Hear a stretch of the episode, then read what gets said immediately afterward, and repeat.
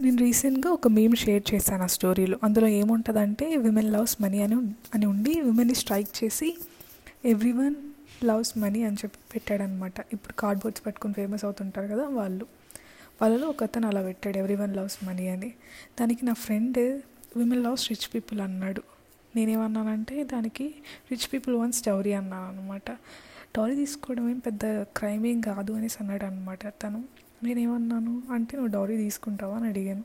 తనకి తను ఆగు నేను ఎక్స్ప్లెయిన్ చేస్తాను అని చెప్పి ఎక్స్ప్లెయిన్ చేశాడనమాట ముందు కాలంలో డౌరీ ఎందుకు ఇచ్చేవాళ్ళంటే ఇప్పుడు ఇప్పుడు ఇన్ కేస్ బ్రైడ్ గ్రూమ్ వాళ్ళు అంత ఫినాన్షియల్గా లేకపోతే సపోర్ట్ కోసం డౌరీ ఇచ్చేవాళ్ళు అనమాట ఒకవేళ బ్రైడ్ గ్రూమ్ వాళ్ళు రిచ్ అయినా డౌరీ ఇచ్చేవాళ్ళు అంటే ఎందుకంటే ఫ్యూచర్లో ఏమైనా జరిగినా కూడా యూస్ అవుతుంది అని చెప్పి.